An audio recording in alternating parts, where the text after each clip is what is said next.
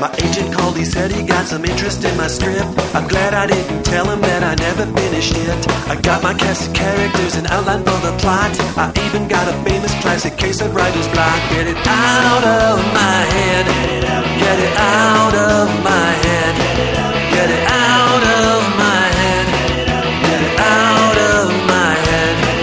Get it out of your head and onto the page. Get it out of your head and onto the page. Get it out of your head and onto the page. Get it out of your head and onto the page. Welcome to On the Page. This is the podcast that answers all of your questions about the craft and business of screenwriting. My name is Pilar Alessandra, and I'm the instructor and script consultant here at On the Page. And joining me as podcast producer is handsome Mike oh, Siegel. why do you always give me that title? Well, That's not nice. Because if you are well, it is. that, It's flattering, you should be but called I that. think it's just flattering. I, I, you- you're handsome, Mike Siegel. Everybody knows that because you know, in a world of Mikes, this is what this is how That's how it Mike got his. distinguishes? Yes, exactly. was the most common name. I don't know about your kid's school, but there was like six Mikes in my class. You know, my It was dad's the name worst. is Mike. Yeah. yeah. You're talking to a Jennifer. Right, Right? right. Oh, yeah. Exactly, exactly. And and a, a Sarah, but S A R A, Yes. Sarah also. Though I do get Sarah all That's the a time. Lifetime of correcting people. Yes, it isn't is. Yeah. I need to find a more creative way to spell my name. So what For we sure. have to do is now we since since we've distinguished Mike from the other, you know, not as handsome Mikes. okay, like now we have uh, and we have uh, uh, redheaded hottie Jen Klein. How's Oh. that? Is that good? Yeah. Okay, redheaded hottie Jen, and then as for Sara, um, beautiful, mysterious Sara. and you know, I forgot to ask how to uh, pronounce your last name. Saedi. Saedi, Sara Saedi. Okay, so so let me get right to this this wealth of talent that is around the the the table. Not to mention even our producer. Okay, No, yeah, no, yeah, yeah. I was not included in that, and I'm okay with it. and yeah, just to sort of make sure that we we talk about it just right up front, um, Mike. You're you just did a travel show, Yeah. And uh, can people still see it, or has it? Uh, April 23rd. Oh, cool. I don't know when this comes out. When does this come? Um, I think Would they have missed it? I think it's coming out. Oh, really? Yeah, On something like- CNBC. So 12:30 Pacific time. That would be 3:30 Eastern, I guess. It's called Top 10, uh, 10 Things You Must Do in Taiwan. Excellent. Yeah. And and you got to go to Taiwan. I got- to went to that. Taiwan and shot it. Yeah, it was great. Oh, that's so great. And you know, considering that like travel is your thing, because you also have a podcast called Travel Tales. Travel Tales Podcast. Dot com. Check it out. iTunes. And uh, I've traveled with you. Well, I met you overseas. Yes, that's right. We've met overseas a couple of times. hmm I follow her around. Yes, exactly. We've met overseas a, a couple of times. Me and handsome Mike. That sounds really. That's, I, it's, it's not quite as exciting as that, but let's let's let everybody just wonder. Mm, Right. It's fine. I think so. That'd be good. I've been married a long time. Let- It's fine. I'll take what I can get. Live in the mystery. Yeah, exactly, exactly. So everybody check that out. And um, Jen Klein, oh my God, Jen, the last time you were on the show, Jen, my goodness, it was. It was so long ago that Jen was like, "Yeah, I wrote, I wrote a YA novel, but I don't know if it's going to get published." oh my God, have things changed? First of all, um, uh, Jen is not only a YA novelist; she also is a writer on a show you may know called Grey's Anatomy. She also wrote it's the Lifetime movie, The Choking Game, right? Yes, and that was Lifetime. out in um, that was 2014. Mm-hmm. Okay, it's, again, it seems like yesterday. Okay, It does. she's got a wealth of experience writing for other shows, including um, uh, when you sort of your earlier days of writing, you were. It was Emmy nominated, right? What were you n- not nominated Uh, for? that was ToddWorld on PBS when I was writing a lot of animation. Excellent. I did not win. We were beaten by Arthur the Aardvark. God, God bless that aardvark. You know, he's got an in. You know? Arthur's a little political. Mm-hmm, Everybody mm-hmm. knows he knows people. You know, he goes to the right parties. That's just how Arthur He is. Mm-hmm. slept his way to the top. totally. And- yeah, and then as far as your your YA credits, which are happening at the same time, you're a successful TV writer and you're a successful YA writer. In on May third, your book Shuffle Repeat is coming out, and before that. Before that, because I'm going backwards now. All right. We had uh, Gillian Cade, fake paranormal investigator. Right. And that came out last year, right? September, September 2015. I'm exhausted. I'm exhausted even thinking about this. And then we've got something called Awesome Team Romance. I do. I have some. Uh, yes, those are unannounced yet. I do have two more books coming out, but I can't really talk about them because they're not announced in the trades yet. But, But they're be 2000. on your website, so I They figured I know. okay. So I can do that, But, but we're not, 2018. We're not really announcing it. We're just No, no, we're just we're skirting around. we're it. Mumbling it. That's right. Then, then, okay. Then with Sara Saedi, um, what we've got with Sara is that currently you write for iZombie, right? Yeah. Which is a really fun show. Um, and uh, before that, you and, and also recently you sold your debut YA novel, and it's called Never Ever, and you sold it to Viking Children's Books. Yes, right? it comes out June 21st. You can pre-order it on Amazon now. Oh my goodness. so we have a lot to talk about in terms of the writing world, world we usually talk about, which is TV and film. And then we're going to also talk a little bit about this YA uh, book writing world, which actually a lot of people who listen, they are trying to do both as well. So I think that this will be really handy. Um, Jen, I want to start with you because right before I came here, I was watching your last episode that you wrote. You have you have the writing credit on it, and it's called "There's a Fine Fine Line." Yes, and which is a song from Avenue Q, oh cool. by the way. did did did you come up with that, or like as far as the title goes, or how to like, or is that a, mutual? Um, we name our own episodes, and they're all named after songs. Oh, neat So you can kind of pick, and you kind of see, you start seeing on the writing staff who's a musical theater dork and who really likes pop music, and Thank you, Dork. them. I know. Awesome. And it's the actually the first part of a two-parter, right? Mm-hmm. and so you uh, this first hour, let me tell you, I'm not a regular Grey's Anatomy watcher. I'm just going to put that out there right there now. Not because I don't enjoy it. It's just I have you know everybody's got time, right? To- Right. you know, and they've all got their shows that they're that they're queuing up and stuff. But when I watched this, I was like, this is one of those shows, one of those episodes that you could watch whether you've seen it or not. It is a it's a mystery. Um, you you structured it as a mystery while lacing in the relationships that we already have, and so anybody could come into it cold and just see this one episode, and it's really gripping. I think you did an amazing you. job. I loved it. Thank you so much. It was a departure from sort of the things that we're usually doing. Um, it was really fun for all of us. We had, a, we had a great time. It was great on set. It was great in the room. It was great. So anybody who hasn't seen that, just you can get it on iTunes. I, that's how I watched it today. I assume so. Yeah, no, you can. Yeah, trust me, you can. It was great. It was really, really good. Um, so, and then uh, Sara, you're on your what? What did you say? Your Yes, so I joined iZombie in season two, Mm-hmm. and we start season three, we think, right after Memorial Day. okay. Yeah, so about a year. Awesome. Um, so uh, you know, it's hard to talk to two writers about shows at one time, but I'm going to. I'm going to try. um, what I'd like to know is um, is structure. I want to start right up front in terms of structural patterns that um, that doesn't mean that it's formula, but it's you're hitting certain beats that you and your staff have decided upon um, week to week. And I was just wondering if um, you could tell me a little bit of what some of those patterns are, especially for people who watch, because then they can start recognizing some of those structural patterns, you know. And I was just maybe, Sara, I'll, I'll start with you. As far as iZombie goes, I know it's half procedural and it's also half. I don't know, just fun and games, right? Yeah, I mean, we have a few serialized storylines, and then we always have our procedural story that we call the A story in the room. So it's basically. For those of you that have never actually seen iZombie, just uh, to tell you the concept of the show, it's a medical examiner who is a zombie and eats the brains of the victims to solve their murders. uh, so, and it's very tongue in cheek and very self referential in tone. Um, but usually, our process in the room is we have our what we call our B, C, and D stories that are more the serialized stories of the series, and so we kind of uh, decide, you know, what are the beats of those stories? What are the things that we need to pick up on from the previous episode? Um, and then once we have all of that figured out, then uh, comes the fun of deciding what brain Liv is going to eat.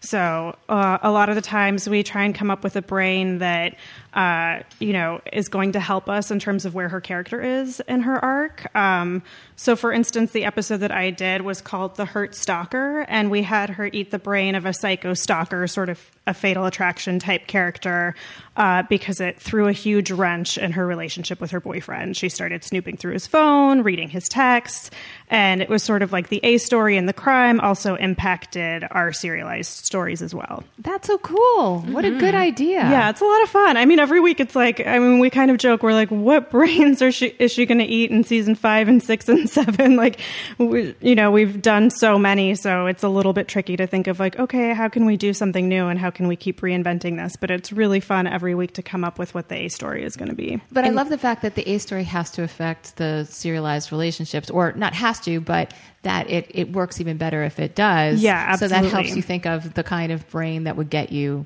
to that personality that would get you there. Definitely. I have a question about that. When you do it in the room, um, so you break all the stories separately, or do you break them all?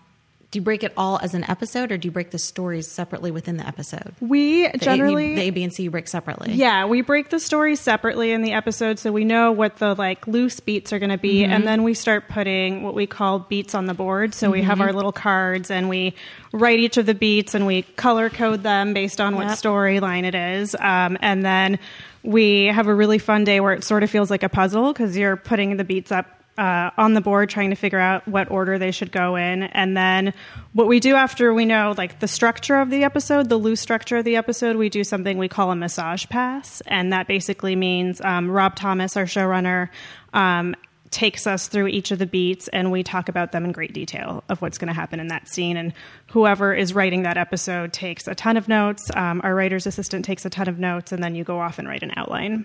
Are there is there actual massaging happening at the same time? I wish there was. because that would be kind of cool. Like I'm nice. rubbing your shoulders and we're talking story. Maybe and- season three, we can we can you know have s- find some money in the budget for that. Just saying. I'm just making suggestions. great. People pay me for my suggestions. I So love there that you one. go. There you go. Is there any massaging going on? Uh, are you are you into massages? Over Uh, at, that uh, is not something I can Anatomy? discuss uh, in a public forum. Okay. Clearly, All right. Um, I have another question for Sara because we have a similar.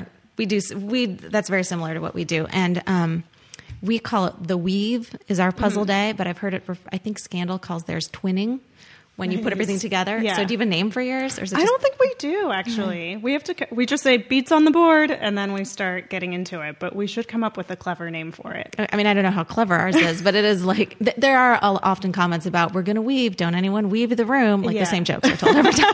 but if you come up with a clever name for it, you might need a whole day of writing to get to the clever name. So like Right. now you're Yeah. breaking story on the clever name, then you have to, you know, it just Right. Well, we're so on constantly so finding ways to procrastinate and Oh yeah, kill time that way. No, um, uh, I, I think that the, the idea of relationship mm, coming that a case, a case of the week, would actually impact relationship is is also the magic of Grey's. It seems like, especially like what we were just talking about with your last episode, that even though it was a big mystery, you know, ultimately it's going to. The, uh, really impact The uh, uh, marriage at the yeah, heart of in, it. a- in a in a major way. So much so that you have to see at the second part to find out. Excellent. I love to hear that. Um, yeah, I mean, we have we have our medical cases usually two ish per episode, but it can be more, it can be less, depending. I mean, we we don't have a set formula. We will sometimes have a really really big case that almost all of our doctors are on. We sometimes will have two smaller cases or even a third of someone who just comes into the ER and doesn't have surgery. It really depends on the story we're trying to tell that week about our characters and where the relationships are headed and what they're doing because at the at the end of the day on Grey's Anatomy it really is about our people our, our core people before our our core people are the heart of our show What's as a writer? Um, what's your favorite part to write? Like, do you like the medical? Do you like the relationships? Are there certain relationships you love to write? Um, that is a good question. No, it really changes per week. Medical, I have a harder time with, but we have really smart, amazing doctor writers who are in the room with us who help us. So we can write.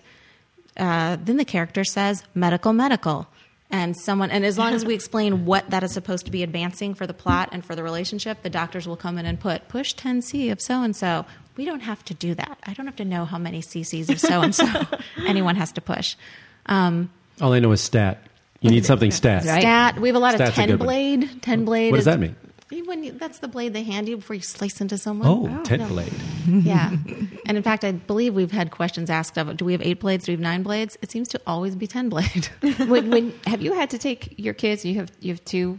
I know your boys, Yeah, yeah. so I would mm-hmm. imagine that there might be at least a yearly visit to the emergency room. Oh, for God's sake! Yeah. the, the emergency rooms I've been to with those children in oh different states. Every Yeah. time I'm over, I just like Sam is just throwing himself off a couch and into yes, something. Sam you know, is the child who was impaled. Once, Yeah. so there's that. so when you go to the emergency room now with your kids and you're hearing a certain language, are you trying to decode it at all? That's funny. You know what? Here's the great joy of being on a writer's staff is that like someone else takes care of your kids. My parenting has really, really uh, become less. So really, it's my husband who's now dealing with emergency rooms. Is that terrible? No, it's not terrible. Again, Again, I know Jen personally, and I happen to know that she's incredibly hands on. Like, I, I'll see her at an event, or I'll find out she was at an event I couldn't make, and I'm like, how was Jen able to go? and I couldn't go. She's writing 5,000 things at one time. She's cloned herself. What about structurally? Again, I don't want to go into sort of all the particulars of Grey's because I know that um, it changes, and you know, and you're going with the relationships and stuff. But I think for maybe I think this is for for for both of you guys actually for people who are trying to structure out a one hour show. Do you think there's any particular magic to certain act outs? Let's say that generally it's a good idea that act one should have this, or act three should have this, or, you know, um, any, any things that you've sort of discovered as a writer in, in, in this process?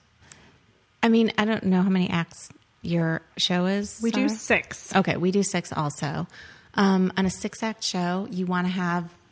I mean, it, it does. It, it varies by episode, obviously, but you want to have, as far as act outs go, you want to have something that is big at the end of every act. You want to have either a big reveal or you know it can be as big as and then the car full of people crashes into the side of the building and explodes or it can be a character moment where someone says something weighty and important to another character or a relationship is turned on its head or a secret is told um, i think act three should be big on an hour drama because you want people to come back at the end of at the, you know that's that's when people could go mm, maybe i'm going to change to this other channel and watch watch this sitcom. And you don't want them to do that. So the third act i'd say is a really big one and one is should be really big you, Yeah, I completely agree. I think when we're doing our weaving in the room, a lot of mm-hmm. times where we start is talking about what our act breaks are mm-hmm. and getting those up on the board and then working around those.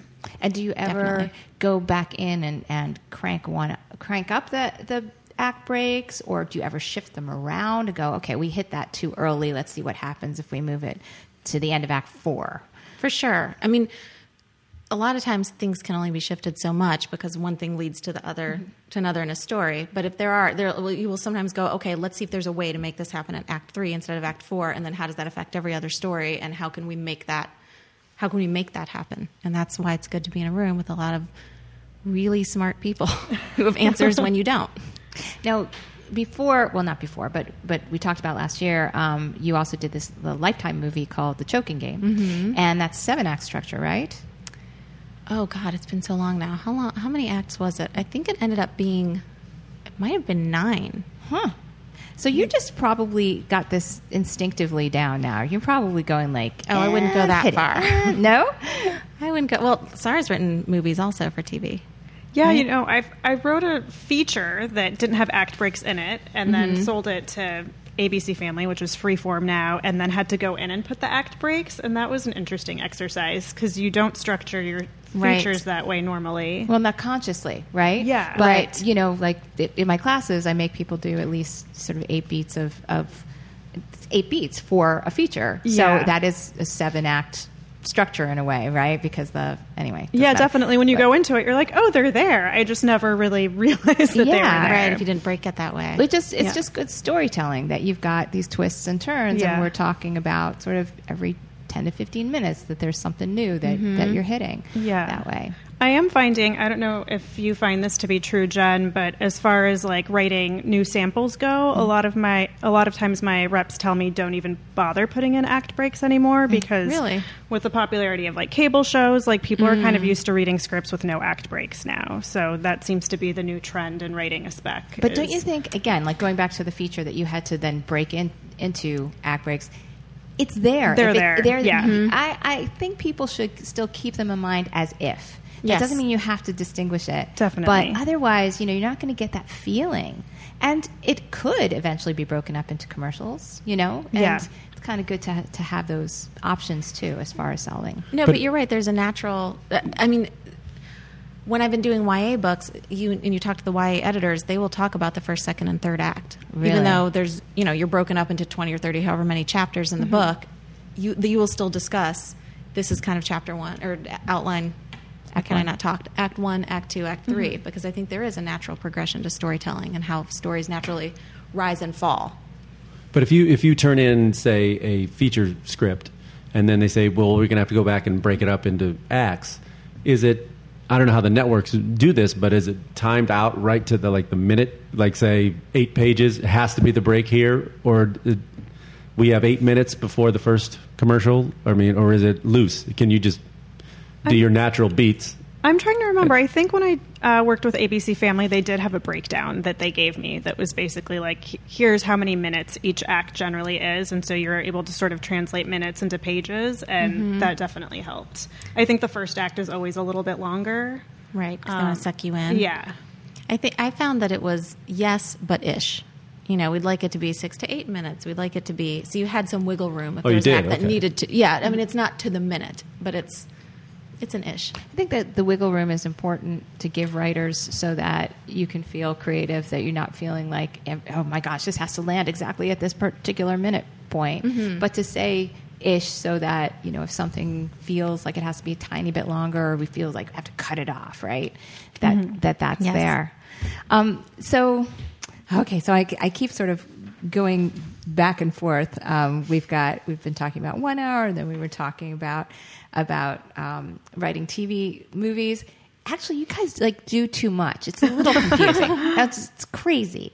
Um, let's let's go to writing your your writing break as far as how you got I'm gonna I'm gonna start with you, John. As far as how you got Grey's Anatomy, because I remember like you like you were studying this show, you were inside and out as far as like getting this. You know, you knew Grey's Anatomy more than anybody else on the planet. Is that one thing that you would suggest for people who are you know trying to? Yeah, I mean, I loved the show, so that was that was helpful for me. Um, I mean, I would say this to anyone who's an aspiring television writer: is you need to love television, and you you know you occasionally meet people out in the world who say, "Oh, I don't really watch TV, but I'm trying to write this pilot," and you go, "Why are you trying to do that? If you don't love the medium, why are you?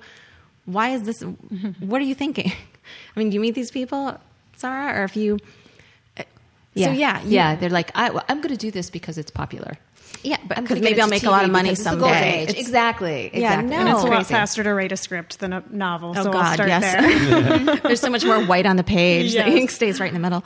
If you're writing dramas, you should be watching dramas. If you're writing comedies, you should be watching comedies. You should know what's out there, and you should know you should know tonally what the thing that you're writing where it falls in line with other things that are out there in television. Because when you're writing, you're not just writing to sell your pilot, because let's be honest, especially as a new writer, that happens almost never.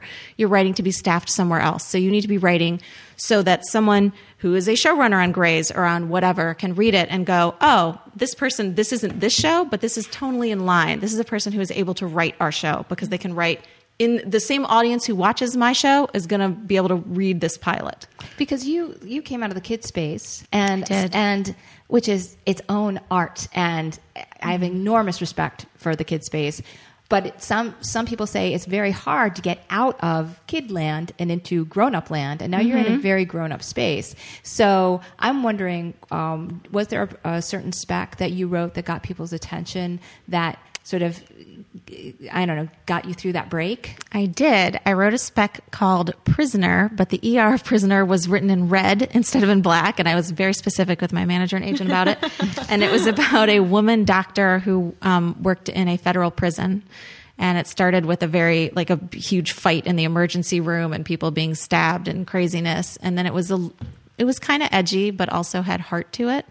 And that's um, that's that's what they read at Grey's. Excellent. Got me staffed there.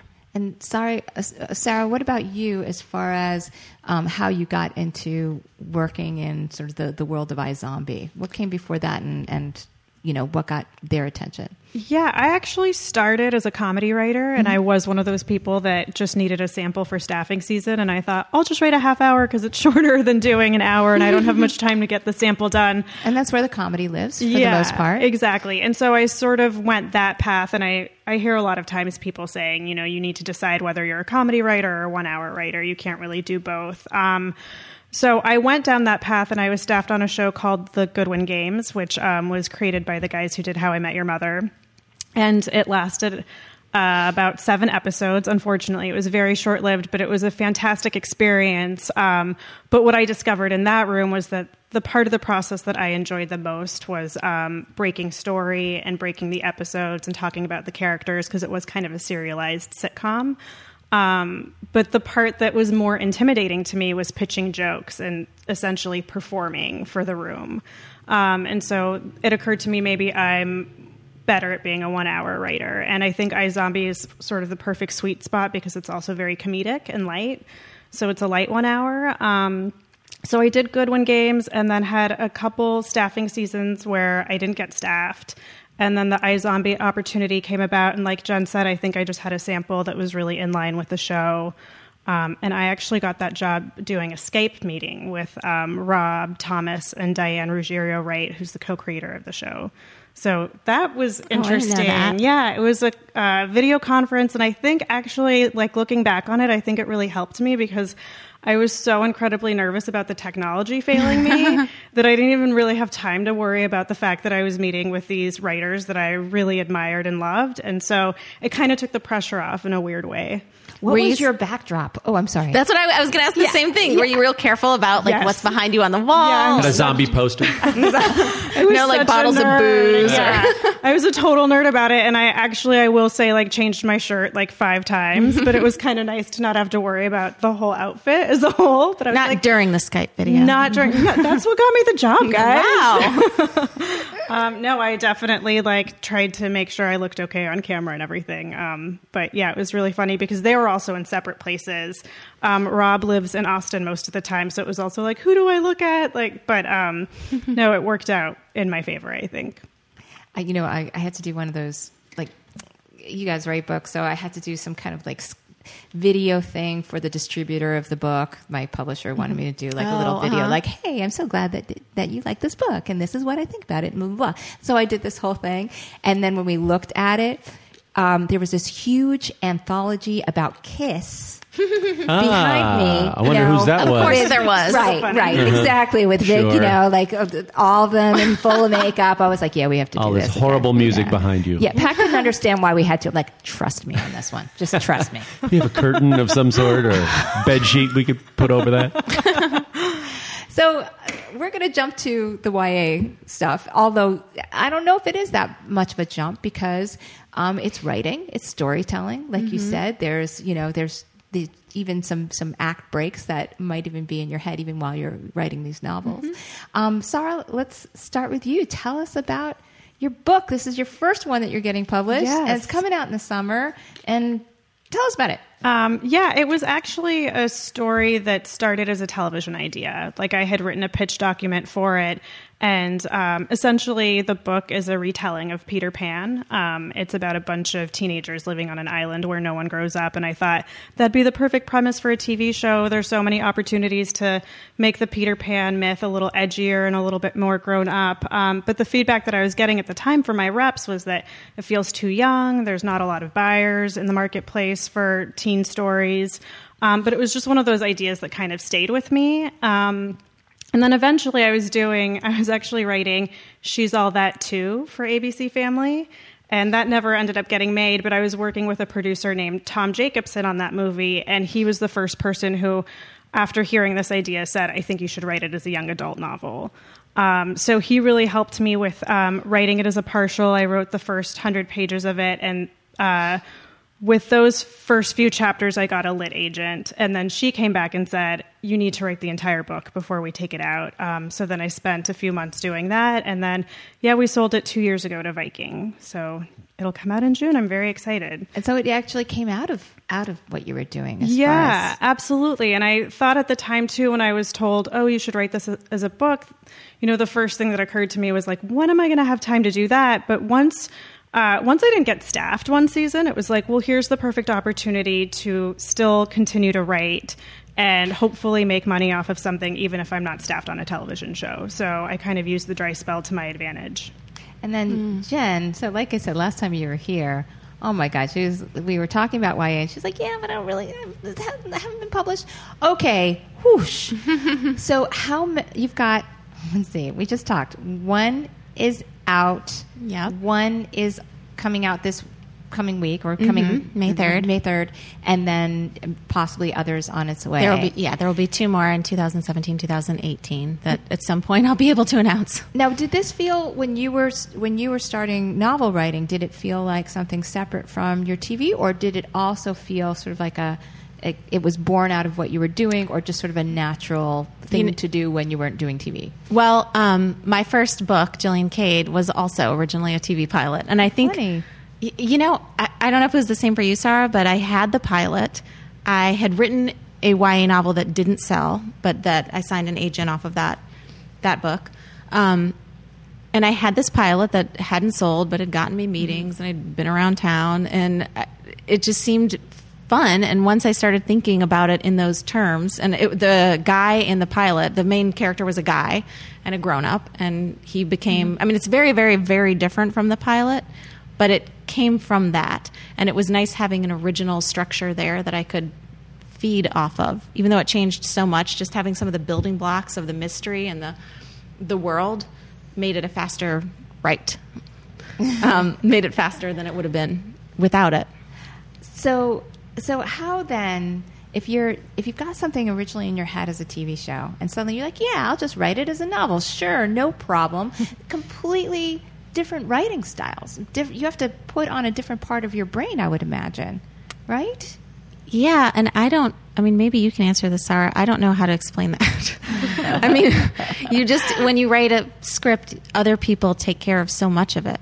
Mm-hmm. You know, they you don't you don't have to write about emotion. The emotion is all in the words, and then the actors come in and make it live and make it breathe. And somebody else decides what color the walls mm-hmm. are, and all those little pieces. Whereas when you're writing a book, of course, you have to be in it and say all the things. You have to say what it smells like and what it looks like and what color the walls are. And it's it's very different for me.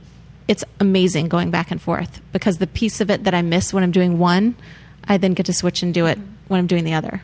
That's great. And do you ever mm-hmm. have to remind yourself, like, oh, wait a minute, paint the walls? No, I don't know. My brain doesn't work that way. Does yours? Do you? A little bit. I mean, I would say my editor really held my hand through the process the 1st mm-hmm. time around because um, I had written the full manuscript and the original draft of the book jumped around from various characters' perspectives because that's what you get to do on a TV show. You know, you get to see mm. other storylines, and you know, there's plenty of scenes of iZombie that Liv might not be in, but we don't have to always have her in every scene. Uh, my editor really, and because young adult books um, are generally always told through the perspective of usually a young female heroine, she really wanted me to pick out one character and stick with her. Um, so that was a huge change. Um, but it was also, uh, you know, looking back on it, it was the right advice, and I think it made for a better book. But initially, I was like, no, but I want everyone's perspective because it's easier that way, and that's what I'm used to. But um, yeah, so it was definitely a learning. There was a learning curve for me. Do you think that you're going to do another one? Uh, I am actually currently working on the sequel for the first book. Yeah, yeah. so that's been interesting too because it's like, oh, I'm still have to write about these people, um, but it's been a lot of fun to sort of. Uh, the first book was very contained; it takes place, you know, primarily on an island, and I was able to break out of that a little bit in the second book. They found a boat? Yes. Chapter one The boat. The boat arrives.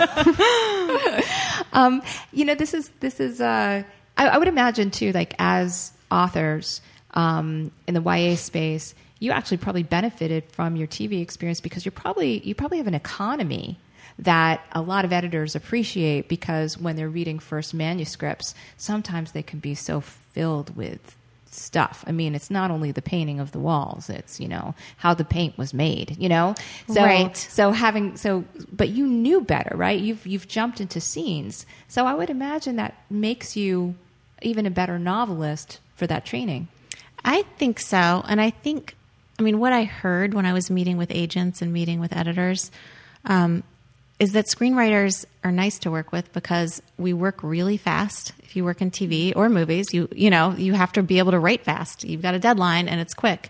Um, generally speaking, we know how to do dialogue because that is before books. That's mostly what we did, and we're not precious about notes.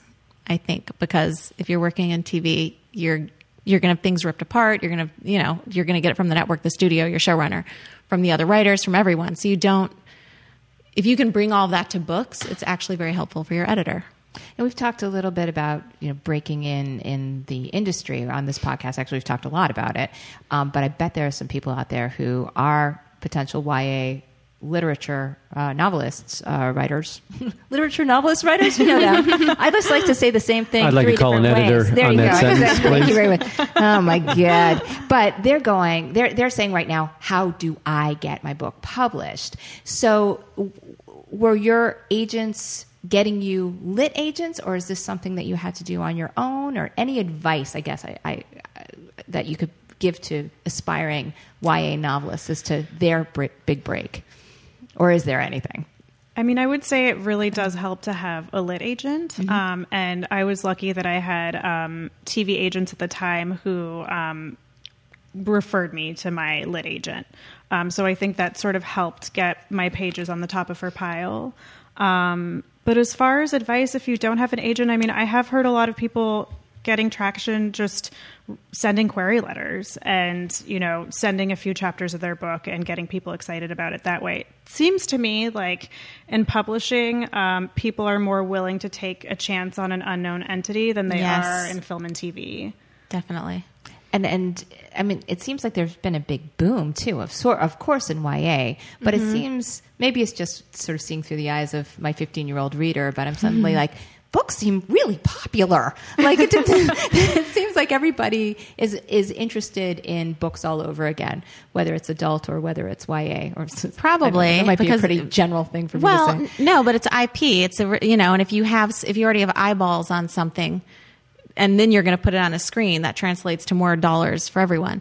But speaking of your 15 year old, I just want to say that um, Pilar's 15 year old was actually the first real live teenager to read one of my books because she read Shuffle Repeat as a beta reader. I said, Oh, wow. Would you take a look at this? And she did. And Jillian Cade hadn't come out yet, so it hadn't, it was back in that process. And she was amazing and articulate with her thoughts and had really great things to say. And, and she is thanked in that book. So make sure you get it and look I for Pilar's. Am I allowed to say that on the podcast? Oh, sure, sure, sweet. sure. No, absolutely. I know she was. She loved this book too. I am not blowing smoke because trust me, if she didn't like this book, I would just be keeping my mouth shut right now because she Nice she will she will tell me when she doesn't like a, a you know a friend's stuff too because Mm-hmm. people were giving her a lot of things, but with yours, she lit up. She loved it, and, and also she particularly appreciated a, a character in there that is a bisexual character. Yes. and she was she she thought that was great. She hadn't yet read a character like that in in the stuff that she had read. Yes. Doesn't she have like a website or something, or she reviews books? She did. She she has a YouTube channel, Oh, and it used to be all books. But then it became, you know, other things, You know, Movies, she- music, because- and- well, she's she's getting older, so like any, you know, when you're a teenager, right? You suddenly you're like, you know what? I've discovered feminism. Let me tell you about it. You know?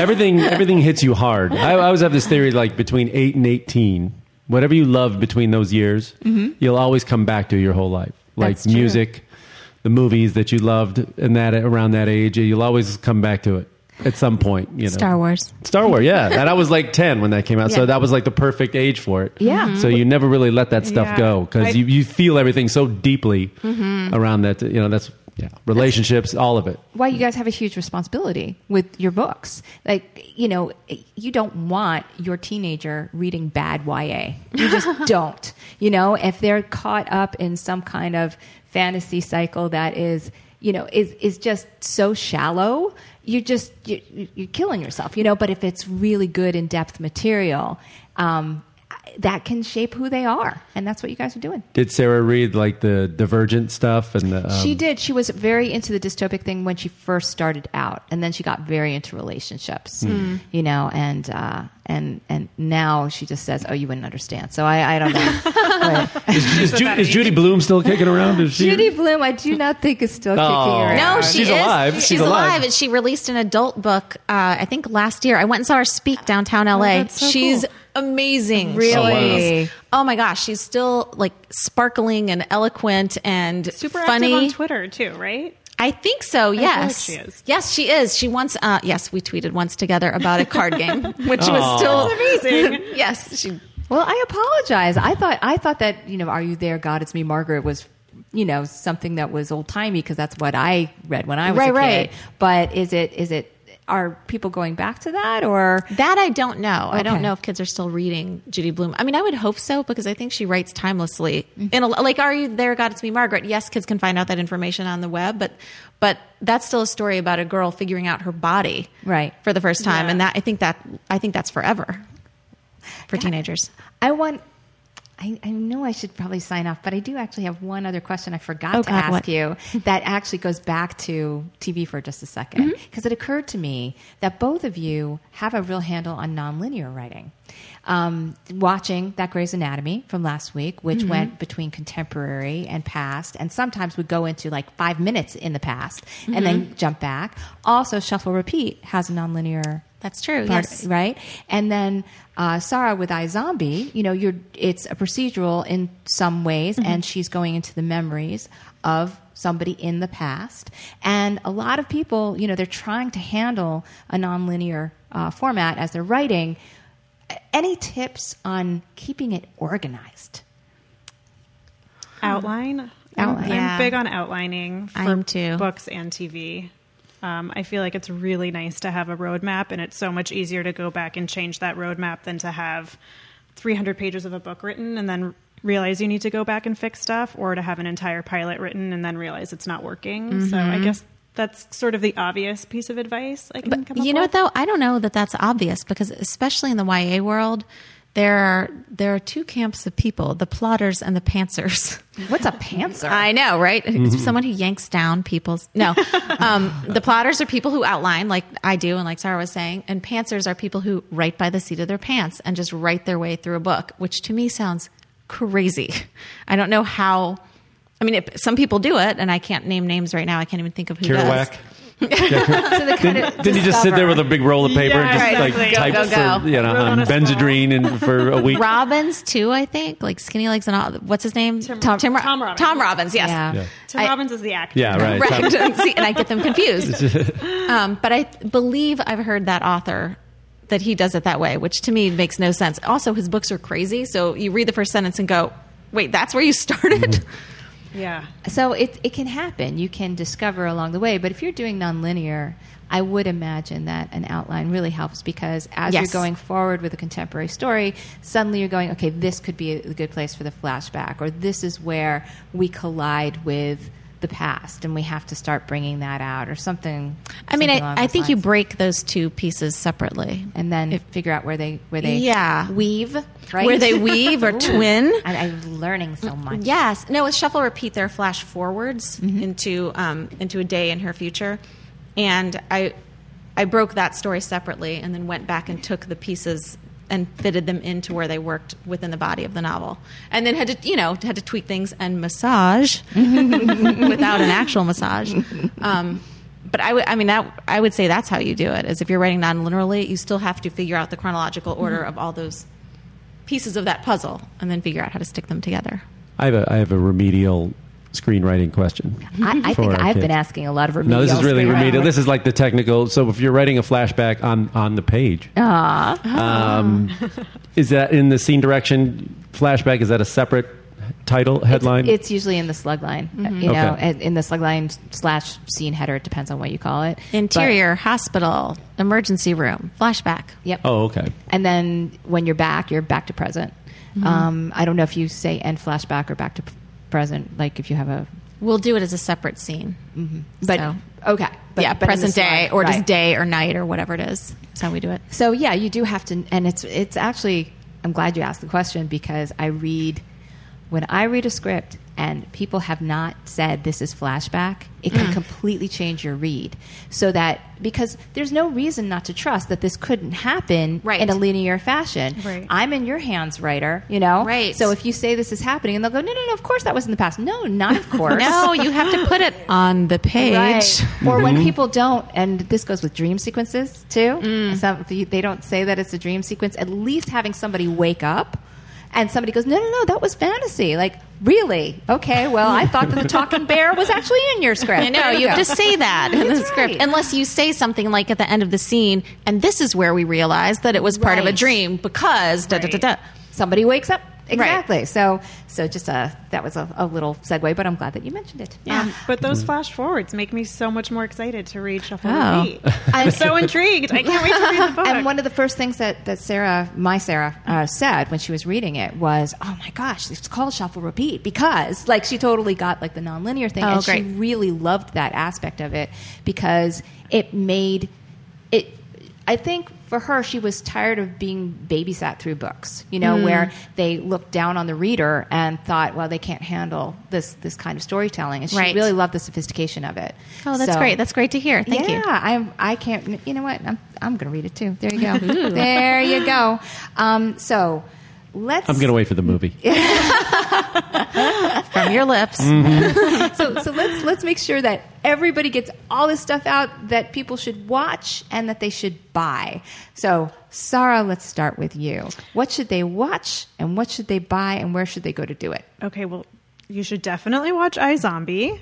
um, we just our season finale actually aired last week, but um, there's episodes on Amazon if you want to catch up, and I believe probably on demand as well, um, and on iTunes. And we don't know yet if we'll be on the fall schedule for next year or mid-season. Um, but yes, please catch up and watch iZombie. It's a fantastic show. Um, and if you feel inclined to buy my book, it comes out June 21st, and you can buy it on Amazon already. Awesome. And the name of the book again? Oh, yes, of course, that's important. It's called Never Ever. Never ever. Thank you. Okay, and Jen. Uh, Grey's Anatomy is right now in season 12, airing on ABC. You can- 12? 12. Wow. So and we start Wow. season we start breaking season 13 in a week. Wow. Which is crazy. Our finale starts shooting this week and we'll start also breaking season 13. Um, I will tell you, so many teenagers have been watching it because they binge watch it. We have new generations of kids who are watching the show from the beginning and binge their way through it and then catch up to us. We've had people say, um, I wanted to become a surgeon because of your show. Like, how amazing is that? It's so cool. And they've already made it all the way through medical school. and the time, in the it's, time been on. it's been on. Absolutely. um, so we're in season 12 now. It's airing on ABC through, I want to say May, the middle of May ish is our last episode, I think. Um, and then it'll start back up again in the fall. And in the meantime, you can see it on Netflix or iTunes or wherever you see network television. And what should they buy, Jen? Well, you can buy Jillian Cade, Fake Paranormal Investigator from Soho Teen, and it's available on Amazon or support your independent bookstores.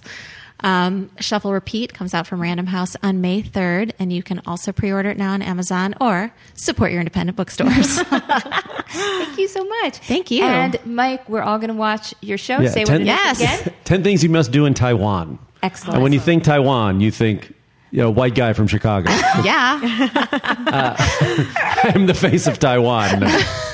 um, yeah, so that's April 23rd on CNBC, 12:30 Pacific, 3:30 Eastern. Excellent. And tune into the Travel Tales Travel Tales podcast well, because dot com. it's a it's a really fun show. You've done it. I have done it. My my daughter's done it. Yes. And uh, and you know I've only been to like ten countries. Since, I know you, so you've been getting around. Invitation. You're ready for another one. I am absolutely. Um, everybody, go to onthepage.tv. Uh, look at the classes that are in person here at the studio. We've got um, May first is uh, the TV class. It's all day and it's from 10 a.m. to 5 p.m.